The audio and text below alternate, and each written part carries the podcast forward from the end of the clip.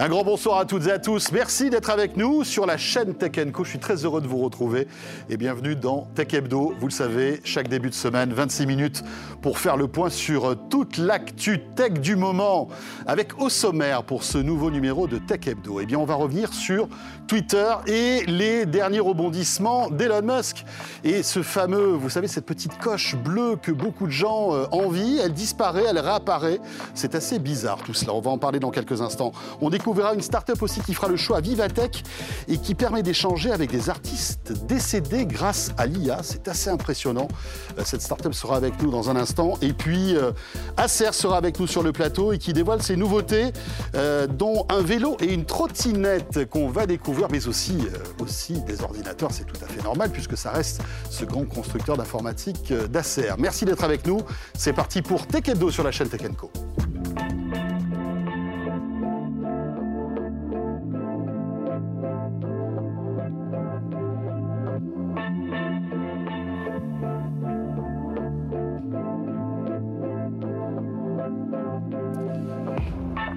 évidemment, Tech Hebdo, je vous le disais, tous les lundis soirs sur la chaîne Tech Co, mais aussi sur YouTube.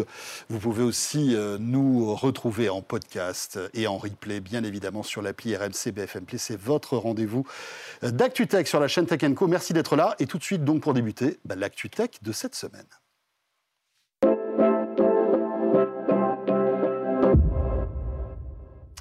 Et Julie Rago nous a rejoint maintenant de la rédaction de Tech Co. Julie, je suis ravi de te retrouver. Bah, je suis ravi également. Bonjour François. Merci d'être avec nous pour commenter donc l'actu de cette semaine. Et euh, on le disait euh, en sommaire, le grand n'importe quoi de Twitter et de Twitter Blue. Elon Musk qui, encore une fois, on a l'impression à sa petite console de Twitter, appuie sur les boutons comme ça, enlève des certifications, les remet, etc. etc. Ce week-end, ça a été vraiment le week-end du grand n'importe quoi.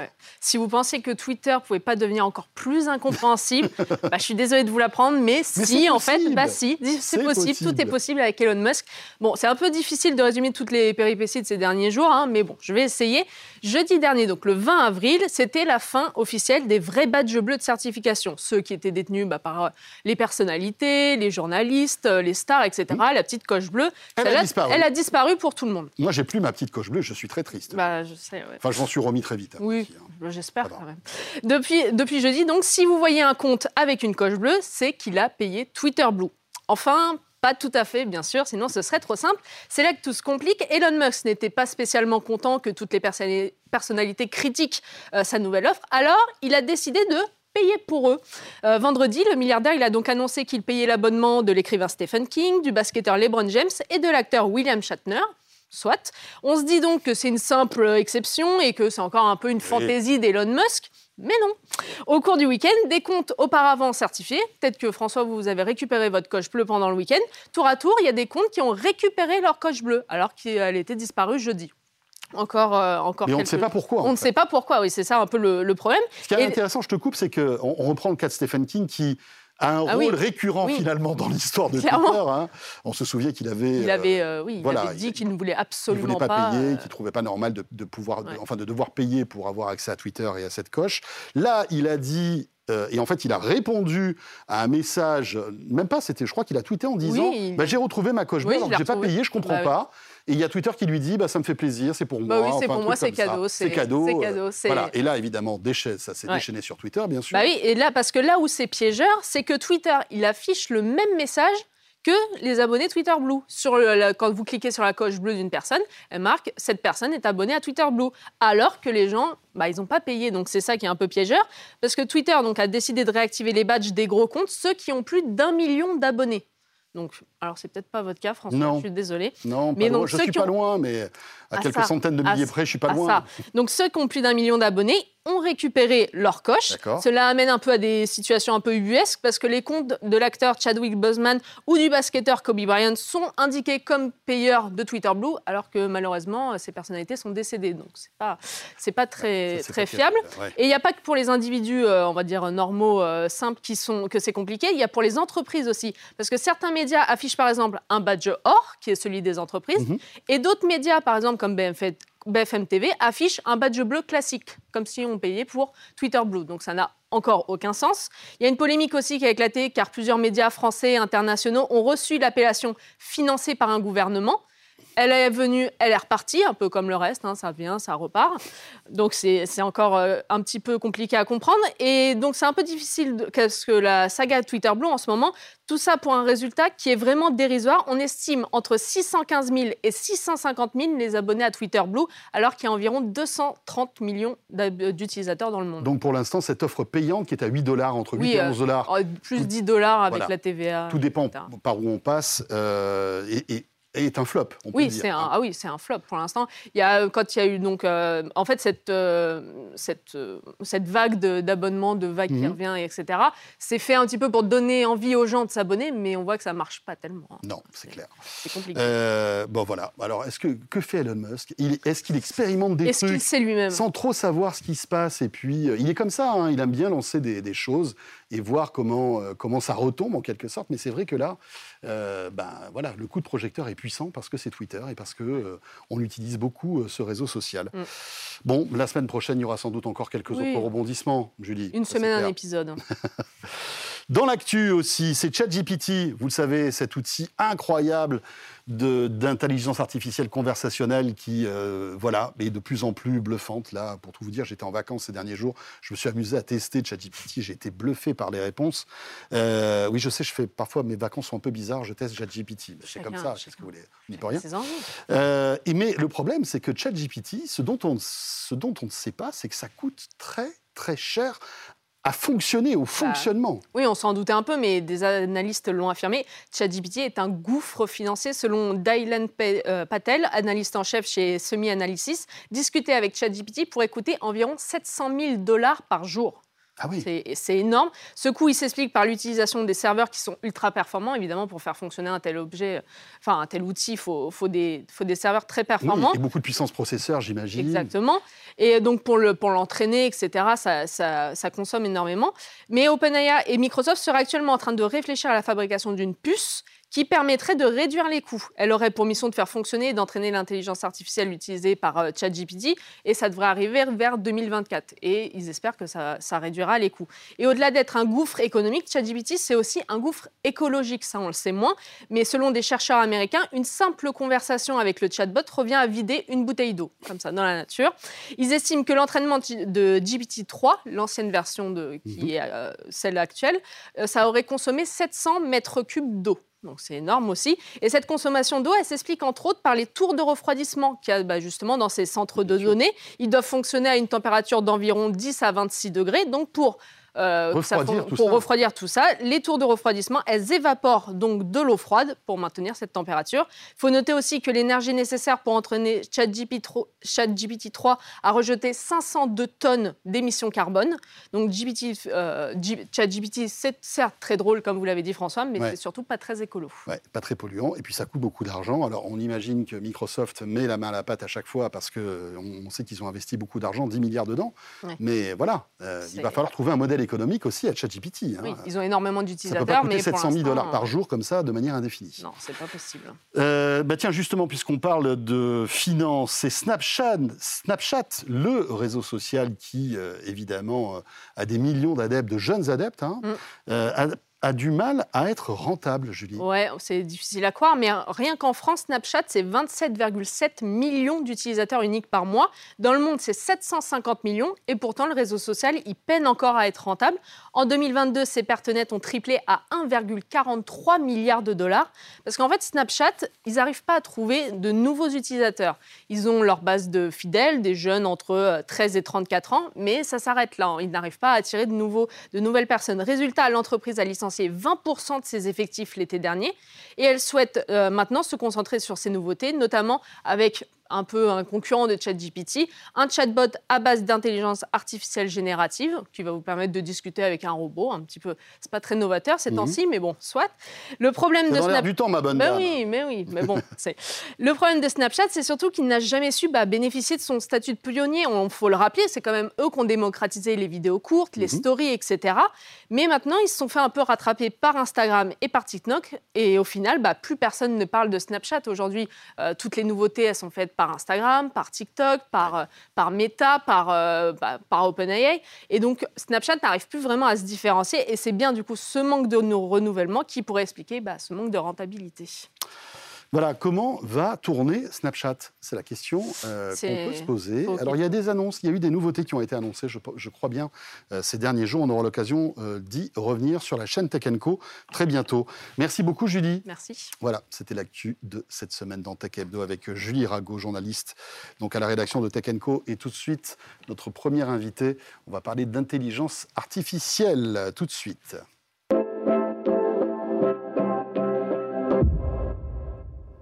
Et dans quelques instants, je recevrai euh, eh le directeur marketing et communication d'Acer. Acer, vous le savez, ce, ce grand constructeur d'informatique qui se lance dans un nouveau secteur, les nouvelles mobilités avec un vélo et une trottinette. Il sera sur notre plateau dans un instant. Karim Wayoun. Mais auparavant, j'accueille Christophe Renaudino. Bonsoir Christophe. Vous êtes euh, expert IA et directeur général donc de Jumbo Mana, qui est une start-up spécialisée dans l'intelligence artificielle. Vous serez d'ailleurs à Vivatech, euh, l'édition 2023 qui arrive là, hein, qui aura lieu euh, mi-juin prochain à Paris, porte de Versailles. Vous serez l'une des start-up représentées là-bas, avec un concept vraiment étonnant qui donne un peu le vertige finalement quand on, on découvre ce que vous faites. Vous allez nous expliquer tout ça, mais si j'ai bien compris, vous allez pouvoir nous faire euh, discuter, en tout cas avoir des échanges avec des, personnes connues, des célébrités, en quelque mhm. sorte, soit fictives, soit vivantes ou, soit même décédées. Tout à fait, exactement. On développe une technologie qui permet de rendre vivants des personnages virtuels, quels qu'ils soient, euh, en les rendant pleinement intelligents et surtout parfaitement autonomes. Et du coup, on développe cette technologie qui permet euh, bah, justement de pouvoir interagir avec ces personnages et de créer surtout des personnalités. C'est vraiment ça notre valeur ajoutée. C'est dans les IA génératives, qu'on n'arrête pas d'en parler en ce moment, c'est vraiment de créer une personnalité avec sa propre voix, sa propre connaissance, jusqu'à sa propre manière de s'exprimer. C'est presque un mimétisme intellectuel en quelque sorte. Exactement. Euh, on est exactement là-dedans, et notamment dans l'intelligence artificielle, il faut savoir que voilà, il y, a des mythes de la conscience, etc., mais on en est très loin, même très loin de l'intelligence humaine par rapport aux IA, et on est vraiment dans le mimétisme et d'essayer de, faire revivre, par exemple, Vincent Van Gogh dans, notre exemple, en imitant euh, sa manière d'exprimer, sa voix et sa connaissance, sa manière de penser.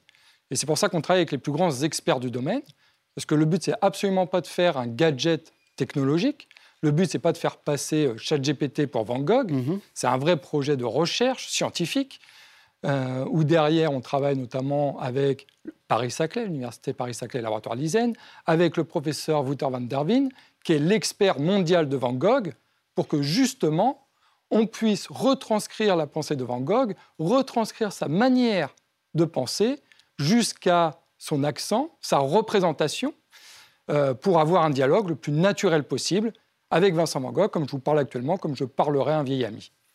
Parce que c'est vrai que si on fait encore l'analogie avec ChatGPT, qui est bluffant, mais c'est vrai que ChatGPT manque d'épaisseur et de personnalité.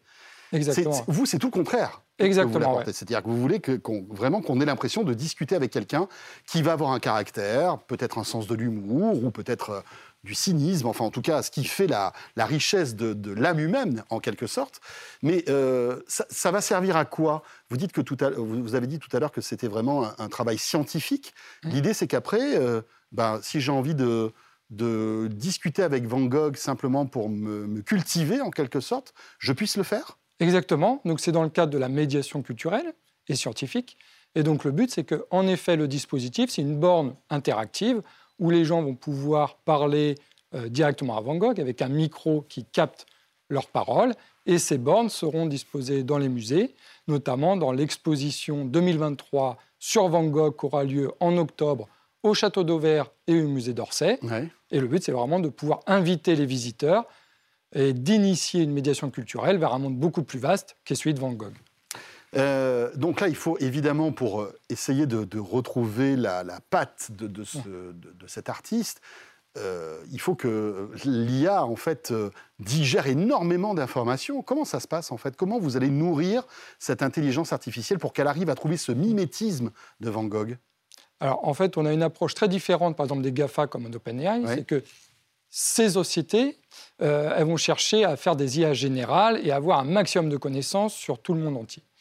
Nous, on va plutôt travailler la profondeur, c'est-à-dire qu'on va spécialiser nos IA et plutôt traiter un sujet de fond, essayer de rajouter de l'intelligence dans nos architectures neuronales, justement pour connaître, bah, pour que l'IA détecte ce qui est vrai du faux, qu'elle détecte la personnalité de la personne, etc. Donc c'est pour ça qu'on travaille avec euh, notamment l'Institut Van Gogh, où on a accès à toute la base de connaissances mondiale sur Van Gogh. Donc ça va bah, bien sûr des livres des livres, ça va euh, des lettres, parce qu'il a mmh. écrit beaucoup de lettres, plus de 1000 lettres euh, qu'on puise justement l'information pour savoir qui il était, comment il s'exprimait, parce qu'il avait une, façon de s'exprimer complètement unique. Il utilisait beaucoup d'adverbes, beaucoup de subjonctifs, mmh. avec un français du 19e siècle. Euh, qui est très rare à retrouver sur Siri ou même sur euh, ChatGPT. Là, le but, c'est vraiment de retranscrire cette personnalité. Euh, avec donc l'idée, c'est de pouvoir échanger avec ce Van Gogh virtuel en quelque sorte sur des bornes. Mais est-ce que demain, depuis mon smartphone, depuis mon PC, je pourrais discuter avec lui aussi? Oui, tout à fait. après, il y a des enjeux, je dire, de scalabilité et euh, même aussi d'impact environnemental. Que dès qu'on ouvre, on le voit bien avec OpenAI, vous en parliez juste il y a quelques instants. Ça coûte beaucoup d'argent. Euh, mais le but, en tout cas, la technologie mmh. n'est pas restreinte à une borne et peut être déployée euh, beaucoup plus massivement. Van Gogh en premier. L'idée, c'est de, de, voilà, de, de, cloner comme ça beaucoup de personnalités C'est ça, exactement. Donc, on, à la fois sur des musées régionaux, parce que le but, c'est aussi de démocratiser cette technologie de pointe, mhm. donc pour la rendre accessible à l'ensemble des acteurs de la culture, mais d'aller aussi à l'ensemble euh, du secteur des ICC, des industries culturelles et créatives. Donc on travaille notamment euh, avec un programme de recherche encore avec euh, Hachette Livre, euh, sur l'un de leurs personnages. On travaille également dans le secteur du jeu vidéo pour qu'en effet les personnages de jeux vidéo soient le plus vivants avec leur propre personnalité, le plus interactif possible. C'est vrai que dans le jeu vidéo, ça, ouvre en fait des portes incroyables, le fait de pouvoir comme ça dialoguer avec. C'est ça, tout à fait. On va vraiment immerger le joueur dans un univers vivant qui va pas être scripté et qui va prendre vie et qui, dont il sera acteur. Voilà, passionnant. Merci beaucoup Christophe. Et puis, on se croisera sans doute donc à Vivatech Bien sûr, avec grand plaisir. 23. Euh, merci beaucoup. Jumbo Mana, donc, euh, vous êtes expert IA, directeur général donc, de cette start-up.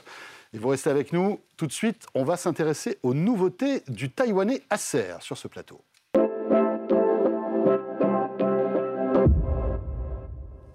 Voilà, et pour terminer ce Tech Hebdo, gros plan sur le constructeur taïwanais Acer avec Karim Wayoun qui est avec nous. Bonjour Karim. Bonjour François. Ravi euh, de vous retrouver, directeur marketing et communication à Acer France, euh, avec euh, eh bien, une grosse présentation, une grosse conférence de presse la semaine dernière d'Acer, hein, qui présentait évidemment de nouveaux ordis.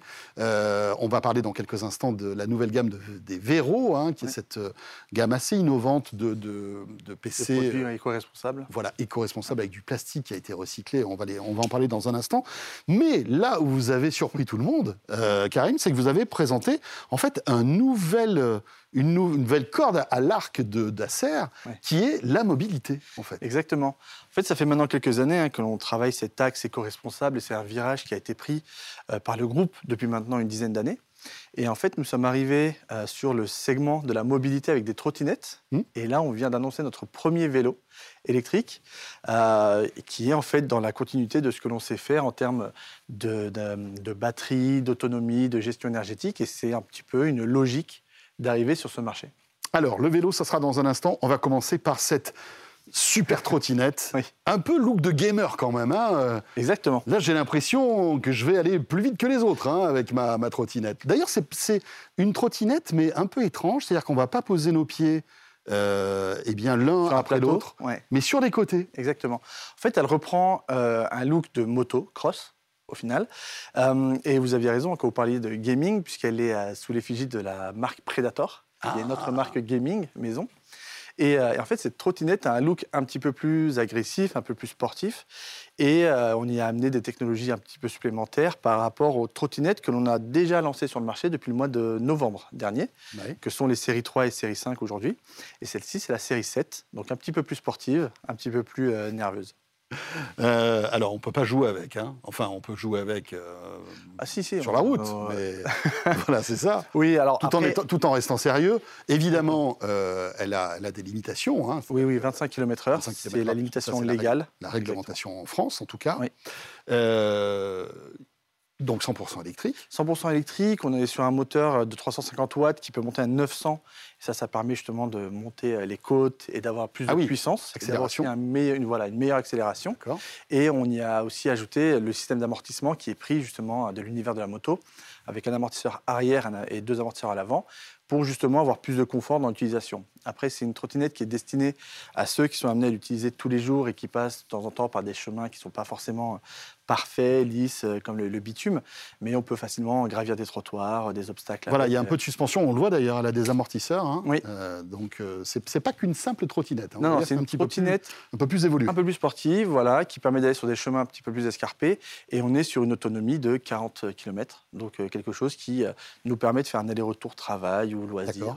Est-ce qu'elle est connectée, Karim Elle est connectée à une application avec soi qui permet justement de la verrouiller, la déverrouiller, de gérer aussi euh, son trajet, de voir aussi euh, le, kilométrage de, la mhm. trottinette, euh, l'autonomie, la batterie, enfin, tous ces, tous ces éléments-là, aussi le, côté sécurité, si elle est manipulée par quelqu'un en extérieur ou autre, voilà, on peut tout gérer avec. Très bien. Alors ça, première surprise, hein, cette trottinette qui sort, on va dire à la rentrée prochaine, c'est ça? Oui, voilà, entre septembre et octobre. D'accord. À quel tarif? On a déjà une idée? On sera proche des 800 euros. Ok. Ça, c'est pour la trottinette. Et puis, vous êtes venu aussi avec ce vélo parce que c'est la deuxième nouveauté euh, d'Acer. Un vélo aussi au look futuriste, hein, parce que là, franchement, euh, voilà, euh, on ne peut pas dire que vous copiez quelqu'un. Là, vous avez votre propre look. On aime ou on n'aime pas, mais en tout cas, il a mérite d'exister. Présentez-nous un petit peu ce vélo. En fait, le vélo Ibi, c'est justement un vélo que nous avons créé de A à Z. Et le design, il y a un vrai parti pris. Hein. C'est un vélo futuriste. On a aussi, on peut le voir avec tout le rétroéclairage LED qui est intégré dessus, qui est esthétique, mais pas seulement, puisqu'il y a aussi un côté sécurité euh, la nuit mhm. lorsqu'on l'utilise. Et on a aussi, euh, sur la version finale, on aura des lasers qui marqueront au sol une zone de sécurité pour que les automobilistes ne s'approchent pas trop. Ah, donc ça va projeter aussi Au sol, exactement. Ah, ouais, d'accord. Sorte de ligne de chaque côté. Ça, c'est super. Pour donner l'information aux automobilistes de ne pas mordre sur cette ligne parce que, oui, on se rapproche un peu trop du cycliste. D'accord. Euh, mais à côté de ça, dans la conception, on a dès le début voulu le rendre facile à utiliser.